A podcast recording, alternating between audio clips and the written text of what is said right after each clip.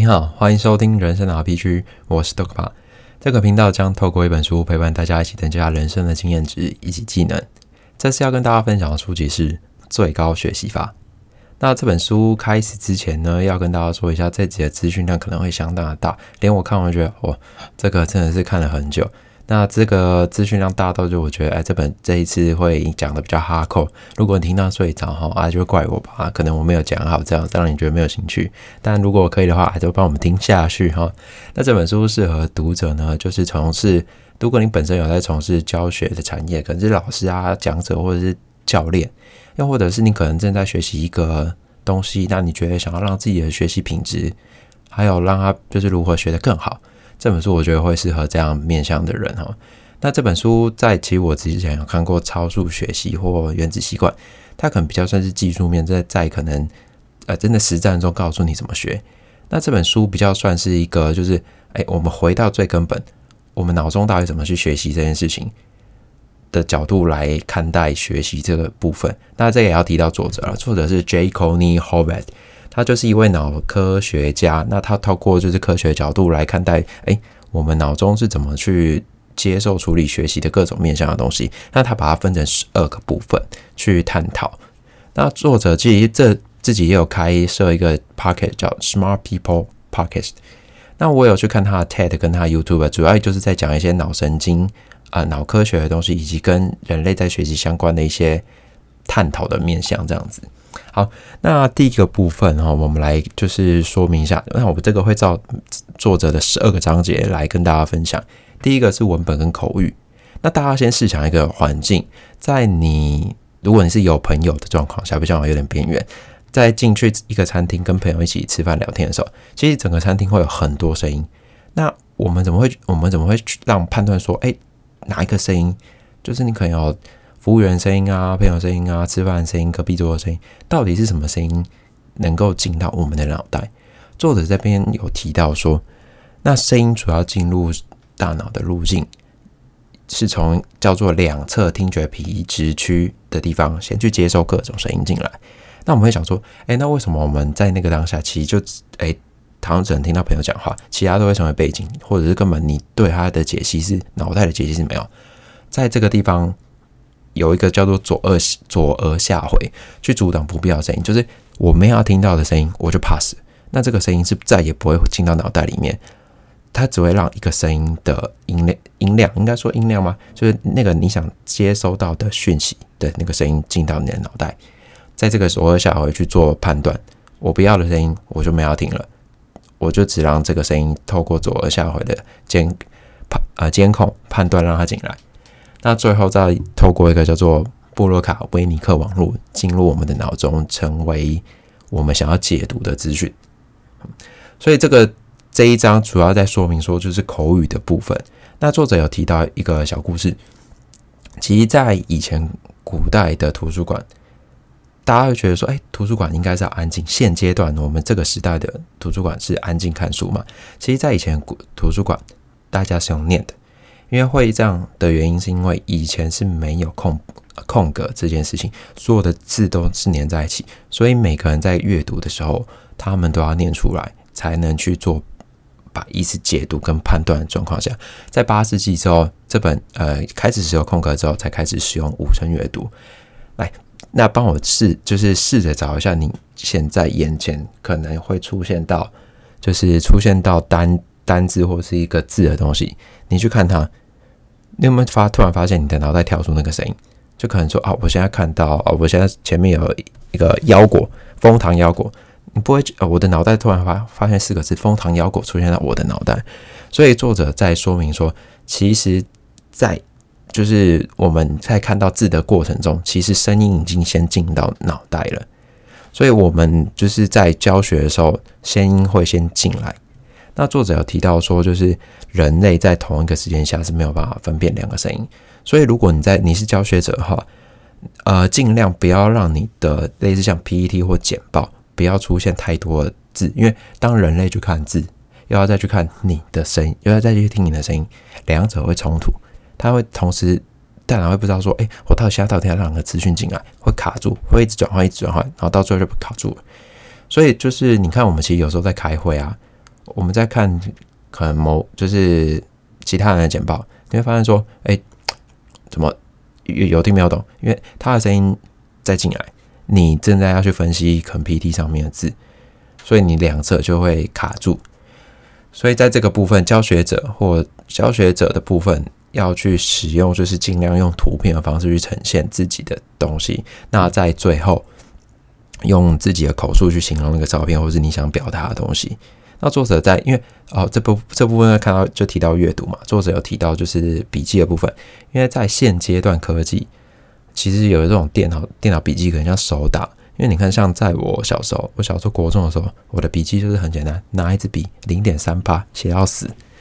那就是手写笔记。那作者有提到说，就是手写笔记比较适合深深层的记忆，就是在细节部分。那电脑笔记这种打字的东西，比较适合浅层记忆大量。那如果这个大量的笔记，如果可以在就是 summary，就是在简摘要简化哈，其实也会成为很好的资讯。所以两者的部分，其实在现这个时代有两个东西，那都可以去做互相搭配跟学习。第二个部分是图像跟口语，图像跟口语这个部分，作者这个章节作者有提到说，视觉跟听觉可以同时进行接收并处理哦。他提的视觉是一张图像，不是什么我们看到字，就像我现在眼前这个枫糖腰果那个是字，主要是图像一张照片。那视觉的接收，作者提到会比听觉快上二十倍，所以在就是使用照片的时候，就是要去避免一个就叫做麦克格效应。麦克格效应就好像说，其实我们现在正在听到啪啪啪这个字的时候，然后那个图像会有一个人，他是用啪的那个口口语的照片。那当我们一直听啪啪啪。那个人的口语突然换成发的影像的话，你的脑袋会被判断说，哎，他其实在念发，所以资讯资讯的呃图片的资讯可能会去影响你听觉的吸收的过程，所以就是要避免这个麦克格效应的产生，产生这个错误资讯。那因为听觉听觉会因为视觉有出现不同的判断跟预测，在这边先就是跟大家说一下，作者有提到，大脑是一个判断很呃。很精密的判断仪器，它会一直去预测当呃当下之后未来，不管是可能是几秒后、几分钟后，就是未来状况，大脑会去一直不断的预测整个整个现场的状况。因为毕竟啊，作者提到是演化的关系，因为我们要去一直去判断说未来要发生什么事，哎，怎么哎，到底有没有办法吃饭啊？啊，有没有办法去狩猎，或者是？他们下一餐吃，对以前人来说，以前就是他先活下来，所以我们要去判断说如何活下来，去预测如何怎么活下来这样子。那作者也有提到说，就是在图像的部分，我们要去避免强烈的图片的影响，去造成所谓的爱登堡效应。爱登堡效应这边跟大家跟大家说明一下，就是以前嗯，英国有一个有一个影集，有一个剧剧集，他有提到，就是他会用很大。大量的鲜艳的图片去做节目效果，但去回想，就是看过这个爱登堡效应啊，爱登堡影集的人，他会觉得说，哎，这个东西其实在过往看完之后，那个记忆点其实没有跟一般有多大的差异，所以要避免就是使用强烈的照片。那图表跟哎，这作者又这边提到图表跟图像。图表就很像我们那种 Excel 表会产出那种长条图啊、树状图，这个东西对作者来说，这个不是图片，因为图表上面是有需要东西分析的。当你有需要在分析的状况下，你的大脑就会停下来去分析这张照片。所以在教学者部分，尽量让图表有一个分析判断的时间，因为照片其实不太需要去解读啊，不，也不是说不太需要解读，解读的时间会比图表快很多。所以在图表跟图像这个部分的使用上，还是要去让时间去分出来这样子。那第三个是空间，空间的话就是啊，我觉得这个蛮有趣的，因因为对我们来说，哎，我们都知道记忆这个东西，那记忆到底是什么？作者有提到说，记忆，哎，记忆的部分是透过海马回嘛。那海马回里面有一个叫做位置细胞的这个组织，那位置细胞会在视觉状态下去建立所谓的心理地图，所以作者说，就是位置可以说是记忆的初始，记忆会透过位置，我们的人类视觉去开始去增加，让资记忆的资讯量进来。那心理地图开始建立之后，就如同刚刚说，大脑是预测的机器，它会开始去对位置做预测跟判断，就好像说我们正在翻书，我们现在翻到第三页。我们在旁边是第四页，那我们也能预测下一页是第五页，因为我们的心理地图已经开始建立起来。那如果这本书如果是横着看，那你就会知道说，哎，我整本书都会横着看。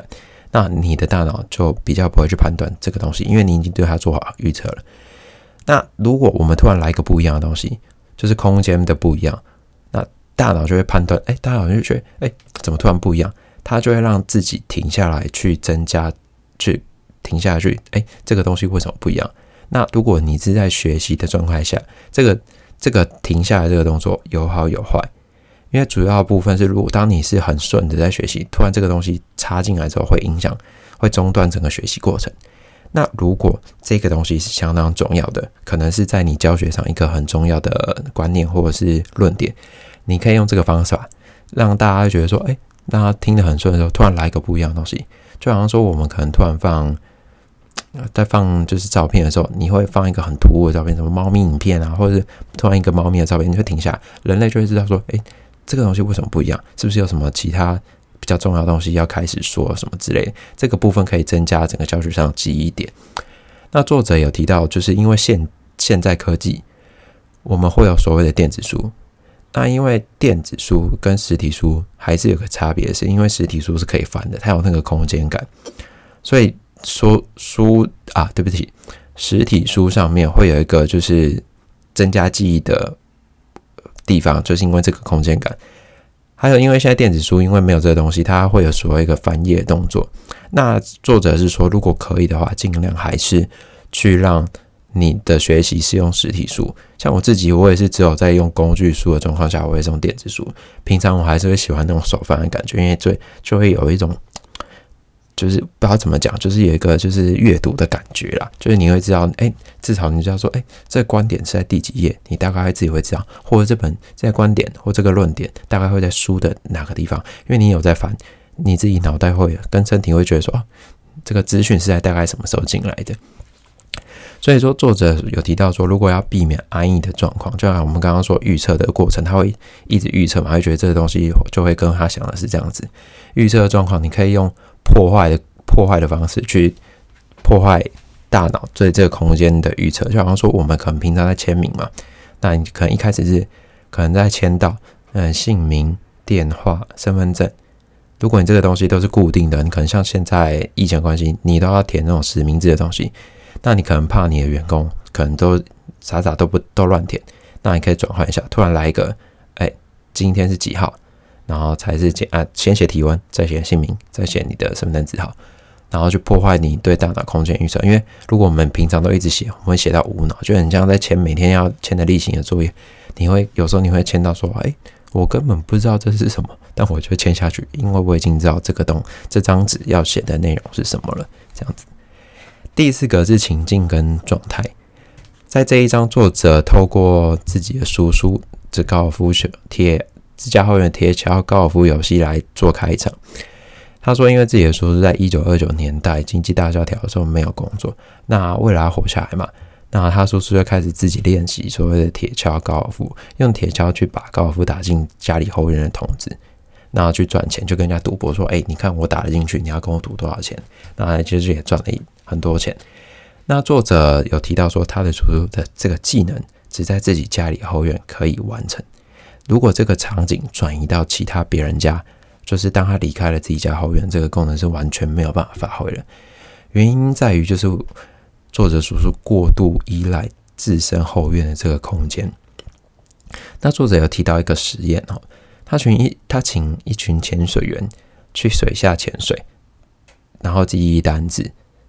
然后回那结束之后，他把它分成两个。两个受试的空，两个受试者，第一组是隔天在水面下回去记忆这个单子，第二组是在水面上就陆地去记忆这个单子。水面下会比陆地上多了百分之三十五的记忆量。所以说，就是在整个情境跟空间上，也会去影响你的学习过程。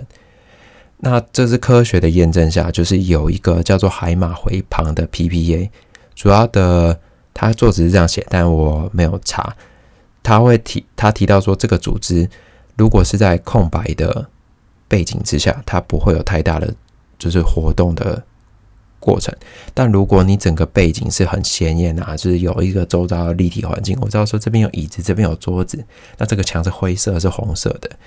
那你海马回旁 PPA 的活动量会开始加大，因为这个 PPA 会协助你一起写入整个时空背景的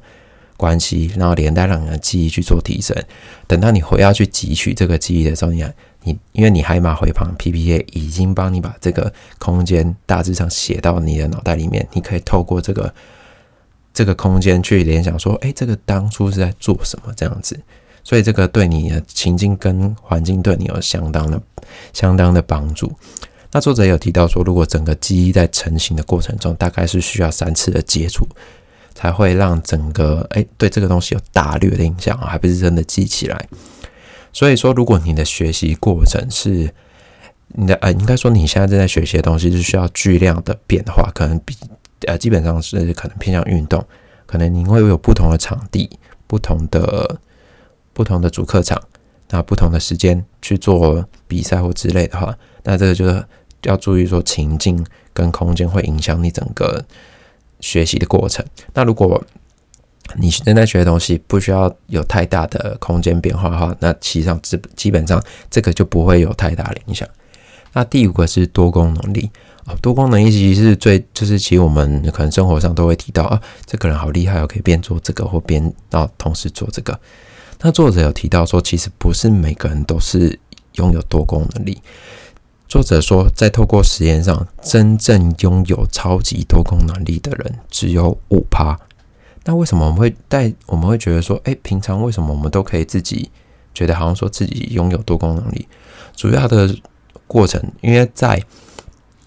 执行这个所谓的作作者说的任务，就是这个啊，可能我现在正在吃饭啊，跟回来这是两件事，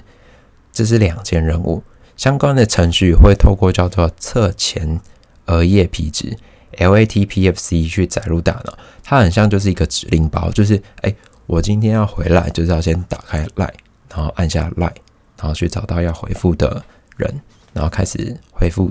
我的内容，最后按送出去做结束。他吃饭就是哎，汤匙筷子拿起来，然后塞进嘴巴，这是指令集。所以就是我们只是我们所谓的多工，其实就是在不同的指令集里面去执行，然后同时哎，你会你会觉得，所以你会觉得说，哎，吃饭。这个指令集结束，马上再换来吃来这指令集，我们就好让自己觉得说，哎，我们好像很很多功哦，这样子可以同时做这个，又能同时做那个。主要的原因是因为我们在这个载入的过程中，我们是没有知觉的，因为我们这个东西已经成为习惯，习惯动作被放在一所谓的大脑纹状体的地方，它有点就是像是无脑的东西，我们才会觉得自己是多功高手。那在这个地方，我们作者有提到一个叫做。复测注意力网络，它是一个就是决定谁先运让身体运作指令机，就好像说，哎，今天突然你听到火警，你的复测注意力网络会让你的逃生能力拉到最高，先让你就是把你手上事情全部丢下来，让你知道要先逃。所以就是有点像那种汽车驾训班的教练，哎，真的有遇到你平常自己先开车，但是如果真的有状况。呃，教练驾驶会介入整个状况，让你去保持安全嘛？所以，副车注意力网络是决定哪一个指令集先先来去执行的这个过程。那作者有提到说，在不同任务切换的同时，会产生所谓的感官死角，来增加反应的时间。然后，如果你一直在两者之间切换的话，也会去牺牲你的准确性跟记忆。那任务的转换也会降低海马回的运作。所以在这个多功能力下，作者其实是不希望说你去一直去一一心多用。那因为现在科技的关系，我们可能正在透过电脑或者什么比较高科呃现阶段现阶段才有的科技产品去做学习的时候，也要避免去一心多用。就好像说，哎，我现在正在学习可能城市设计，然后突然有人赖回赖敲我，然后赖敲我就提到说，哎，某个东西很好哦，你现在赶一定要赶快看一下，连接点进去你就死了，因为连接点进去你可能又会联想到其他东西，就像我们，就像我可能就会，我我我我也很常这样，看到这种突然联想到某个东西，然后又开始去找某个东西，然后最后发现，哎，我十五分钟用掉，然后我根本没有在学文我正在学的东西，因为被一个赖的讯息就跳走了，所以这个要尽量避免。好，第六个是交错。那作者在这个部分有提到，就是一网所谓的网球练习。作者先请我们想一下，如果正网球练习正手拍、反手拍、截击，那顺序如果是正手、反手、截击，一直重复，跟正手、反手、截击，再是正手、截击、反手，再是。截击正手反手，一直去交错，哪一个学习过程会比较好呢？那其实这个没有所谓的好跟不好，主要看你怎你要学习什么东西。如果你是要学习那种高度变化的东西，可能就像运动，因为运动你会你会不知道预测，你无法预测下一个动作会是什么的话，交错练习就会是一个很好的过程。那如果你很像是乐器类的，弹钢琴啊，或是大提琴啊，这种比较固定的东西，因为你乐谱是一样的，那就比较不适合使用这个交错的功能。在交错部分，作者有提到一个叫做一元机组，就好像说，你请你告诉我现在如何绑鞋带。哎，我们都会绑鞋带，但是我们要怎么绑？我们可能会突然那个说，嗯啊，鞋带不就这样绑吗？那如你如何去告诉我说整个顺序是怎样？因为你不知道，哎，其实你知道，但是因为你。已经知道太，你已经绑了，从小绑到大，你根本会无法去判断说，嗯啊，就绑鞋带啊。这个动作其实就叫做一个一元基础啊。简而言之，某种程度上可以说是习惯，就是这个有点也是指令包的概念。它会这个动作会被放在肌理和这个组织，然后透过前辅助运动皮质去呼叫你的这个一元基础。那这个东西在固定一元基础固定之后，会相当难以修改。其实就有点像我们的习惯。那这个部分也会成为一个，就是你学习的一个过程。那最怕就是说，你去组成叫做偶发一元。偶发一元就是你可能在不经意的状态下，你把一二三四五这个动作去组成一个顺序，然后放在你的脑袋。这个就要举例一个，就是。啊，如果有在看 NBA，以前有在看 NBA 的，应该都会知道一个叫 Steve Nash。Steve Nash 是一个生涯罚球率九十趴的人。那有一季的罚球率曾经来到九十三趴，就代表说我丢一百球，我会丢进九十三球，就知道他多那个罚球命中率有多可怕。那他在罚球的过程中，他会先摸鞋底，然后再舔口，就是用手舔自己的口水，然后再去就是做空投的动作，最后才罚球。那这个对于我们来说，就是一个偶发，就是一个意愿机组，因为他在投球之前会去执行上述说的这个动作，如果没有去执行的话，他的罚球率就会下降。所以这个意愿局组，如果是在就是固定的学习状态下，这个是 OK 的。可如果你是要高度变化的过程中，意愿局组就不建议去被固定起来。那另外有提到说，就是哎，那我们以前很常说到。刻意练习嘛？那刻意练习跟交错是不是不同的东西？作者说对，刻意练习比较用在同个领域的东西，就好像刚刚的网球练习。哎，我现在要练正手拍，但是都是正手拍，但是我先要打一个转速比较高的，跟打一个转速比较低的，这个同一个领域的东西就可以用刻意练习去执行。另外的部分可能就是我正手拍跟反手拍，这个就要用交错的部分去做练习。到，然后让两者分开。好，第七个是错误。那作者有提到说，在错误就是大脑有一个位置叫大脑前扣带皮质，因为大刚有提到说，大脑是个预测机器。如果预测的状况跟实际上状况不一样的时候，会产生一个叫做错误振波，去形成错误错误的警报。那做错误警报产生之后，其实还是回归到我们个人本体去决定说这个东西我们要不要去修正，就很像说我们哎平常可能会看到很就是我们可能会很常执行那些错误东西，那我们发现了我们没去执行，就是哎啊啊啊，就这样啦，啊就这样啦，就下次再说，下次再说。我们不会在那个当下去真正去修正我们的错误。那如果我们不选择去只修正这个错误的话，我们大脑一个叫做贝塔值的东西就不会去启动。那如果你可能选择要选择执行错误的话，大脑贝塔值就会去升高，并且去修正这个错误。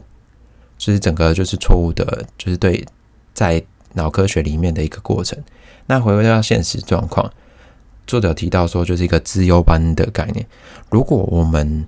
就是平常我们以前不是会有个资，就是哎，是谁谁进去的资优班？那自由班的学生可能会因为自己是因为自由班的学生，让自己觉得说：“哎，我进来自由班我就比较厉害，所以我不能犯错。”他就会去影响他说：“哎，我会不能犯错，就是我没有办法去犯错。”那你就会去一直忽略犯错这个事实，因为你知道你可能知道有错，但是因为你身份的关系，你会去让自己不要去承认这个错误，也不会去修正。那作者有提到说，这个会比较有相当大的危险。因为作者提到说，如果一开始就是害怕失败去修正的话，你后面会很可怕。所以作者希望是整个你的学习环境是一直有错误产生，因为有错误产生会去修正自己的心智模型，进而提升你对错误分错误的对抗能力。那如果别人有跟你提到的话，就是就是作者说的错误反馈，那会加速你面对错误能力，因为别人已经先跟你说。它有点像就是竖线指标一样，如果你可能，哎，可能看到高速公路说，哎，今目前的指标是一百，那你就会知道说，哎，这个是一百。那有些地方他会跟你说现在的时速多少，这个就是一个反馈的动作。如果真的超过，那他就会提供反馈，那你就会很快发现说，啊，我开到我我开我开到一百三的要求啊，那我就要慢下来。所以说这个反馈就会很快的去修正你这个错误的发生。那另外还有一个叫做错误的事实共存，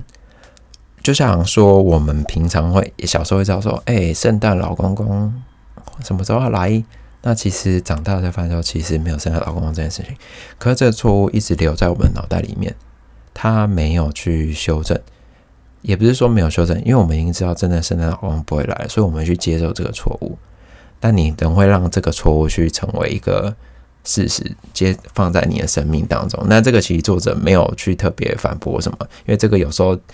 真的现实上会去发生这个东西，我有点是将错就错的概念。第八个是回想，回想的部分，作者提到记忆的重要性。作者提到所谓的记忆铁三角，分别为编码、储存跟提取。那作者举例，就是森林步道的这个过程。路通就是如果我们在一个未开发的状况下，我们要去走出一条路，那是不是在开始第一个人走走，第二个人就会走，第三个会走？那久而久之，这条路径就会被走出来。这个部分在记忆的过程中就很像，当我们一直去提取这个记忆过程，那这个步道就会一直被。提取的过程走得越来越明显。那作者也有另外提到，就是三种提取的方式哦，在记忆铁三角关于这个提取部分，第一个部分是复习，就好像说，哎，我今天可能在一个东西上面，它这个是它这个是外在接收。你看到一个 apple，apple 这单字，你会发现哦，这个是苹果啦，因为以前有学，那就是复习。第二个部分是再认。在认的部分就很像说，哎，我今天有看到 A 到 Z 的单字表，那有人问你说，请你指出 Apple 是由哪一个单字当做部首开始的，那你会去指 A，那就是在认，因为你要必须在一堆东西里面指出一个东，指出真正的答案。第三个是回想，回想的部分就好像说，哎，你，请你告诉我有关三个 A 的单字。那这个东西，你就是在你的脑内去做连接。那你可能知道说，哦，我要说出 apple，我要说出 ant 蚂蚁这样子。所以这三个复习、再认、回想是提取的方式。那如果提取的话，如果一直有在提取，那你就会很像在一直走出这个森林步道痕迹，你就会对这个记忆越来越明显。那这个地方就要提到一个叫做 Anki 的这个程式，它就是一个闪示卡概念。我正面有，我正面有一个问题，背面有答案。那这个在 Make 上面有城市，你可以去使用。我觉得这城市蛮好用的，就是各路的资讯都可以丢进去，成为一个卡片，然后你可以去做学习，然后一直去复习，然后一直去回想。那这个功能非常厉害，在这边先分享给大家。第九个是触发。触发的概念在学习的过程中也是很重要的。总共会有三种触发概啊，三种触发。第一个是概念触发，应该说啊，第一个概念触发是去营造主题，然后对主题去做联想，那让我们这个联想去做一个判断。那第二个是策略触发，策略触发，策略触发就好像说，哎，它是要让你某种程度上去这个跟这个。触发去产生连接，就好像说电视广告一样。电视广告可能在吃洋芋片的时候，那电视就会播电视广告，啊，你就会吃下更多洋芋片。那这就是策略触发。第三个是期待触发，期待触发这个部分，作者有提到一个实验，他让你啊，他让两个人啊，两部分的人先同时看到同一篇文章，就是一群学生写出来的文章，一组。他跟他说：“这个是由自由班学生写出来的文章哦。”另外一组，他还说：“他会说这是由放牛班写出来的文章哦。”那两者去最后做评分，作者发现，你先跟他说他是自由班的人的成绩打的成绩会比你看先跟他说你他是放牛班写出来的文章的人高很多。这个就是期待触发，因为先帮你套入一个标准或环境之后，让你的人依照这个标准跟环境去做判断。所以说，触发的概念就是像，就是呃，作者有提到这个是可好可坏，但也提到说，就是第一印象的部分，第一印象也是成为触发的一个要件。就作者自己有提到说，他本来要去参加一个比较轻松的座谈，他穿了一个正式的服装，等他开始在讲的过程中，他发现大家都是做正襟危坐，他发现说，因为今他后来。思考说，应该是因为这件西装让关系让大家觉得说，哎，可能是因为西装的关系让大家觉得今天这场座谈会是需要比较正式的，大家就会觉得要好好坐，好好坐下，好好听。那作者的本意在当初出来的时候，当初去参加这座谈期，他是要用比较轻松的态度去做演讲，所以他有提到说，就是尽量让第一印象不要成为去破坏你学习过程的这个要素。那如果真的产生印象，第一印象我们要怎么去修改？作者说用高反差，高反差去建破坏第一印象的建立，就好像说举一个比较北然的例子，就我们可能看到巴卡囧，可能平常不务正业啊，打打杀杀，但如果你突然看到巴卡囧，哎，跑去喂猫啊，或者是去扶阿公阿妈过节，那这个就是一个利用高反差来破坏第一印象的过程。所以这个举例如果。虽然没有很好，但就是我能举例的方法就是这样，就是用高反差来破坏第一印象这样。第十个是故事，作者提到说，故事哎，记忆跟一定的联想绑在一起。那作者有提到说，就是哎，你看平常以前在古代的时候是没有 Google Map 或地图的，那我们怎么去找到？我可能今天要去一间干妈店买东西，我要怎么去找到这间干妈店？我现在人在哪里？要又要怎么去？古代的钟塔或是整个城市的最高建筑，就会成为你联想的起点，因为你会先找到那个最高的建筑或钟塔，然后再去判断说，诶，我现在在钟塔哪一个方向？伽马点在钟塔哪个方向？透过它去做连接，然后走到你真正伽马点的位置。所以说，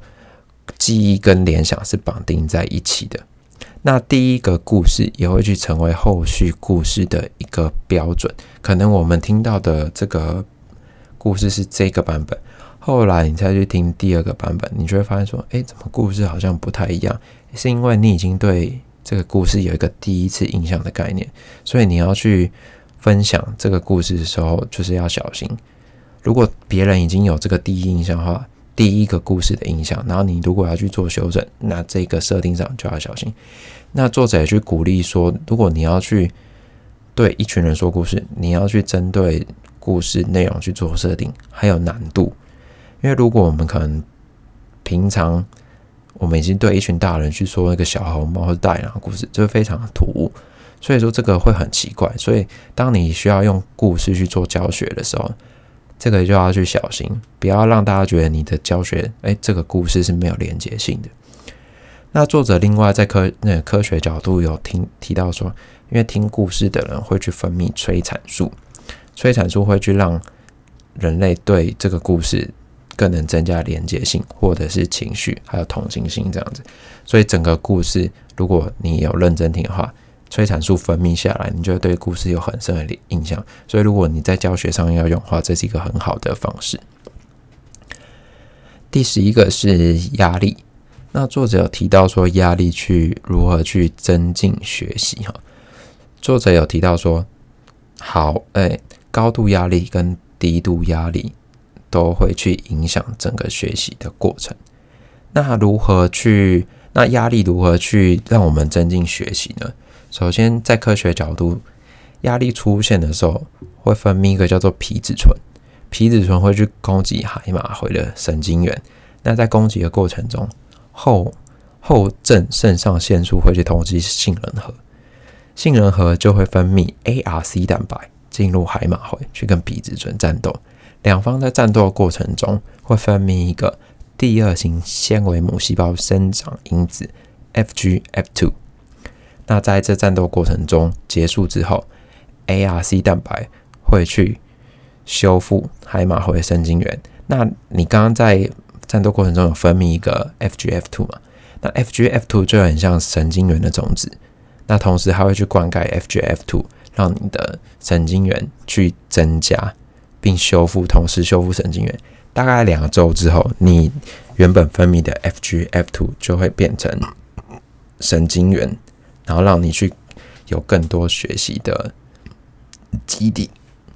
好，所以说压力是维持大脑正常的运作关键。那如果高度压力的过程中，你的皮质醇一直会一直去攻击你的海马回，那你 ARC 蛋白不够，那你最后你的神经元就会被杀掉。第二个，如果是低度压力的状况下。因为你没有办法去正常分泌新的啊，没有办法去分泌新的 FGF two，然后去种下更多的神经元，那你旧的神经元就会退化，那你也没有分泌新的神经元，那到最后你的神经元就会减少，也会去降低你学习的记忆量。所以说，就是维持一个适度的压力下，都可以去增加记忆。那作者有提到说，那如果高度压力的话，就会换来一个叫做短暂的记忆模组，就好像说，当你在面试的时候。面试官突然问一个很一个很硬派的问题，那你却突然不知道怎么回答，那你到那你要怎么办呢？你突然作者有提到说，你可以用叫做渐进式肌肉松弛，就是先握拳放松，先紧绷你身体某个地方，然后让你放松。最好其实最好用的话，第东西就是深呼吸了，深呼吸来减缓压力造成的记忆模除。那也可以透过其他个人的，你可能有个人习惯去减缓你的压力，然后再开始你的学习过程。好。最后是分散哦，我们终于讲到最后一个，我是觉得说这个实在是有个哈口的。这本书真的是我一开始觉得，哎，这个在在讲学习指南的东西，结果发现哦，这个里面的啊科啊科学量跟数据呃科学量是相当的大，所以我我我认真的去分析了这本书这样子，然后说给他，好，终于来到最后分散。那分散的部分，我们要先说到十九世纪由德国心理学家赫尔曼·艾宾浩斯所